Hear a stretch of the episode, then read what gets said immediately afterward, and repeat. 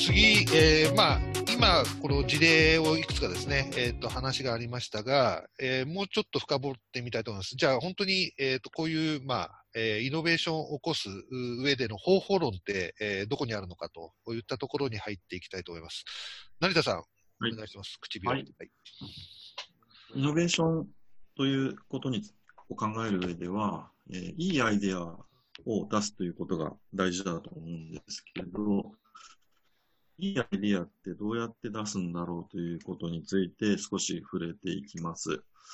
結論から言うと、えー、っと、いいアイデアっていうのは課題にフォーカスしている。ソリューション、解決策ではなくて課題にフォーカスしているっていうのがポイントですと。で、有名な話が、ドリルとアンナの例があると思うんですけども、ドリルっていうのは穴を開けるためのソリューション。で、えー、ともすると、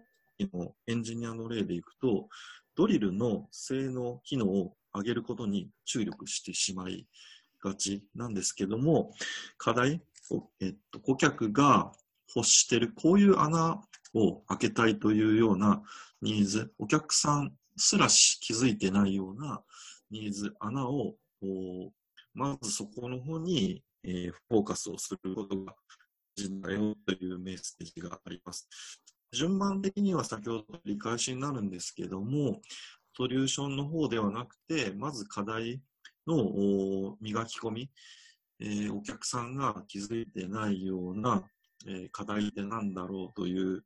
ことを仮説を立てて、それが真実で、事実であることを確認していく。課題の質を高めるっていうことを先にまずやって、その後、ようやく、えー、その課題を解決するためのソリューションを考えていくというのが大事だよねっていうのが、えっと、ここで言っていったことで、で、えー、具体例としてあったのは、まあ、失敗例、成功例とあって、失敗例、課題ではなくてソリューションの方にばっかりフォーカスした例ということで、Google グラスっていうもの例がありました。で Google グラスっていうのは、2012年頃に出たらしいんですけど、まあ、メガネに、えー、まあ、いろんなスキャンする機能だとか、音声認識機能があって、えー、ことなんですけど、これがその、こうメガネをかけて会議に出てて、こう、まあ、結果的にこうプライバシーの問題になってしまって、結局こう失敗作に、えー、終わっちゃったという事例。で、一方で成功例っていうのは先ほどからお話ししている Airbnb のような事例。で、これはお客さんが気づいてないような課題、課題の質を先に高めて、その後ソリューションを考えたという事例ですと。で、えっと、最も私がすごくこう響いたあの言葉がこの本の中にあって、つまり、えっと、周りに話すときに、えー、クレイジー、恥ずかしいアイディアかどうかっていうのが、いいアイディアかどうかの基準だっていうのが、すごく響いてます。あの、周りに話すときに、あ、それいいアイディアね、だねって言われてる段階では、もう世の中にこう出回ってるアイディアだったりして、えー、今更こうやり始めても負けちゃうということなんですけども、話す段階でクレイジーなアイディア、AIB&B の創業期のように、恥ずかしいクレイジーなアイディアかどうかっていう、そういうベンチマークていうのがありますよっていうのが、私としては良いアイディアの、えー、こう気づきとして大きかったなというふうに思います。はい、ありがとうございます。まあ、ここもやっぱり構想力が非常に大事になってきますよね。えー、まあ、アンセクシーっていうことで、まあ、誰もが気づかないようなところを、やっぱ形にしていかないといけないってなると、やっぱアイデア一つだけだったらなかなか形になりませんので、まあ、もっと、えっ、ー、と、まあ、そうですね、えー、いろんな関係するもの、構築するもの、そういうものをやっぱり、えー、発想しながら、それを、まあ、具現化していくと。まあ、ここは非常に、ポイントになるかなと思います。で、あのー、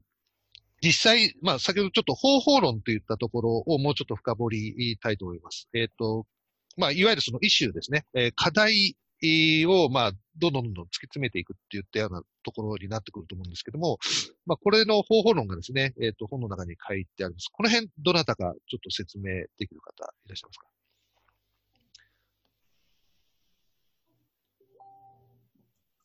星座さん行きましょう。星座さん多分、詳しい。あ、そうですね。えっと、おその、基本的にその、まあ、スモールビジネスの場合であったり、まあ、スタートアップの場合でも、えっ、と、アイデアからまずスタートして、えー、ビルドプロダクト、メジャーというのをこう、こう流れを回していくっていうことが、まあ、通常あるけれども、この本で書かれていることとしては、その、えー、スタートアップとして重要なことっていうのは、まあ、アイデアからビルドのところを、あの、いかにじっくり、えー、取り組んでいくかだと。で、それはどう取り組むかっていうと、その、えー、課題仮説を磨き込むことですっていうことが、まあ、書かれています。で、その課題仮説を磨き込むっていうことが、まあ、どういうことなのかっていうと、えっ、ー、と、カスタマーが誰であるか、課題は何か、で、ソリューションは何なのか、で、あの、検証するべき前提、えー、条件は何なのかっていう、この4つのこと、4つの仮説を磨き込むということが、えっ、ー、と、その重要であるということが、まあ、述べられてました。だからツールとしては4つあるっていうふうに理解しています。はい、そんな中、まあ、あのー、まあ、課題を深掘るっていったところで、まあ、本の中でペルソナがですね、えー、まあ、ペルソナとカスタマージャーニーが出てきてるわけなんですけども、佐藤さん、どうですかね？この辺、ここで書いてるところちょっと解釈していただいて。